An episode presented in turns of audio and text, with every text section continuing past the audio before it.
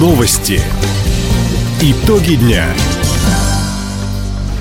Итоги пятницы подводит служба информации. У микрофона Дина Юкшапосхова. Здравствуйте. В этом выпуске. Мастер-план развития Комсомольска разработают до конца лета. Возить по безвизу туристические группы в Китай смогут 22 компании Хабаровского края. В регионе разработали новый туристический маршрут по Амуру. Об этом и не только, более подробно. Мастер-план Комсомольска рассмотрели участники расширенного заседания регионального совета Союза машиностроителей. Экспертную группу возглавили губернатор Михаил Дегтярев и гендиректор Объединенной авиастроительной корпорации Юрий Слюсарь. Встреча прошла в городе юности. В основу мастер-плана закладывают запросы жителей, базовых предприятий и представителей бизнеса. Сейчас концепция находится в стадии обсуждения. Документ будет готов к 1 сентября.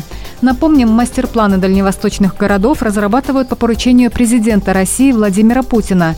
При этом градообразующие предприятия уже сейчас активно участвуют в улучшении социальной инфраструктуры Комсомольска. За минувшие два года при участии авиастроителей руководителей на развитие Комсомольска направили почти 2 миллиарда рублей. В Хабаровском крае площадь лесных пожаров за сутки выросла на 8 тысяч гектаров. Сегодня в регионе действует 56 природных возгораний на общей площади более 54 тысяч гектаров. Больше половины очагов находятся в отдаленных районах Охотского округа, остальные – в Военно-Майском и Тугуро-Чумиканском районах – в Верхнебуринском районе тайга горит всего в двух с половиной километрах от поселка Цес. Накануне потушили четыре лесных пожара на площади 254 гектара. Сегодня с огнем борются 255 человек, в том числе подкрепление из Бурятии, Приморья и Федерального резерва. В распоряжении 7 единиц наземной техники и 10 воздушных судов. Напомним, в крае действует региональный режим ЧС. Заходить и заезжать в леса до 19 июля запрещено. К началу учебного года в регионе откроют 23 центра естественно-научной и технологической направленности «Точка роста». На их создание по национальному проекту «Образование» предусмотрено более 50 миллионов рублей.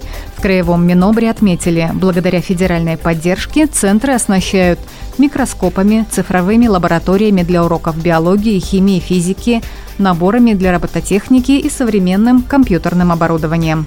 Напомним, с начала действия нацпроекта образования по указу президента России Владимира Путина за последние четыре года в крае открыли 114 подобных центров «Точка роста». Их посещают 17 тысяч школьников региона. Первые туристические группы могут отправиться в Китай по безвизу уже в конце июля. Об этом сообщает Минэкономразвития России. Как уточнили в ведомстве, наша страна уже обменялась списками туристических организаций с Китаем. Это необходимо для скорейшего запуска соглашений о безвизовых групповых туристических поездках. В ближайшее время Министерство проведет серию вебинаров по этой теме для представителей туристической отрасли. Китайские партнеры также налаживают работу с уполномоченными органами, обеспечивают формальности, связанные с пересечением границы и другими аспектами соглашений. Отметим, в Хабаровском крае возить туристические группы в Китай смогут 22 организации. Хабаровском крае для жителей и гостей региона разработали новый туристический маршрут. Это речная экскурсионная прогулка по Амуру. От набережной Хабаровска с высадкой и знакомством экспонатами музея Амурского моста. Накануне состоялось первое промо-путешествие с участием перевозчика и местных туроператоров. Специалисты регионального Минтранса определили место причаливания. Для удобства посетителей Дальневосточная железная дорога обустроила отдельный вход в музей и мостовой переход через ручей. Министр туризма Екатерина Пунтус отметила, проделана большая совместная работа. Оценить маршрут первые туристы смогут уже 15 июля.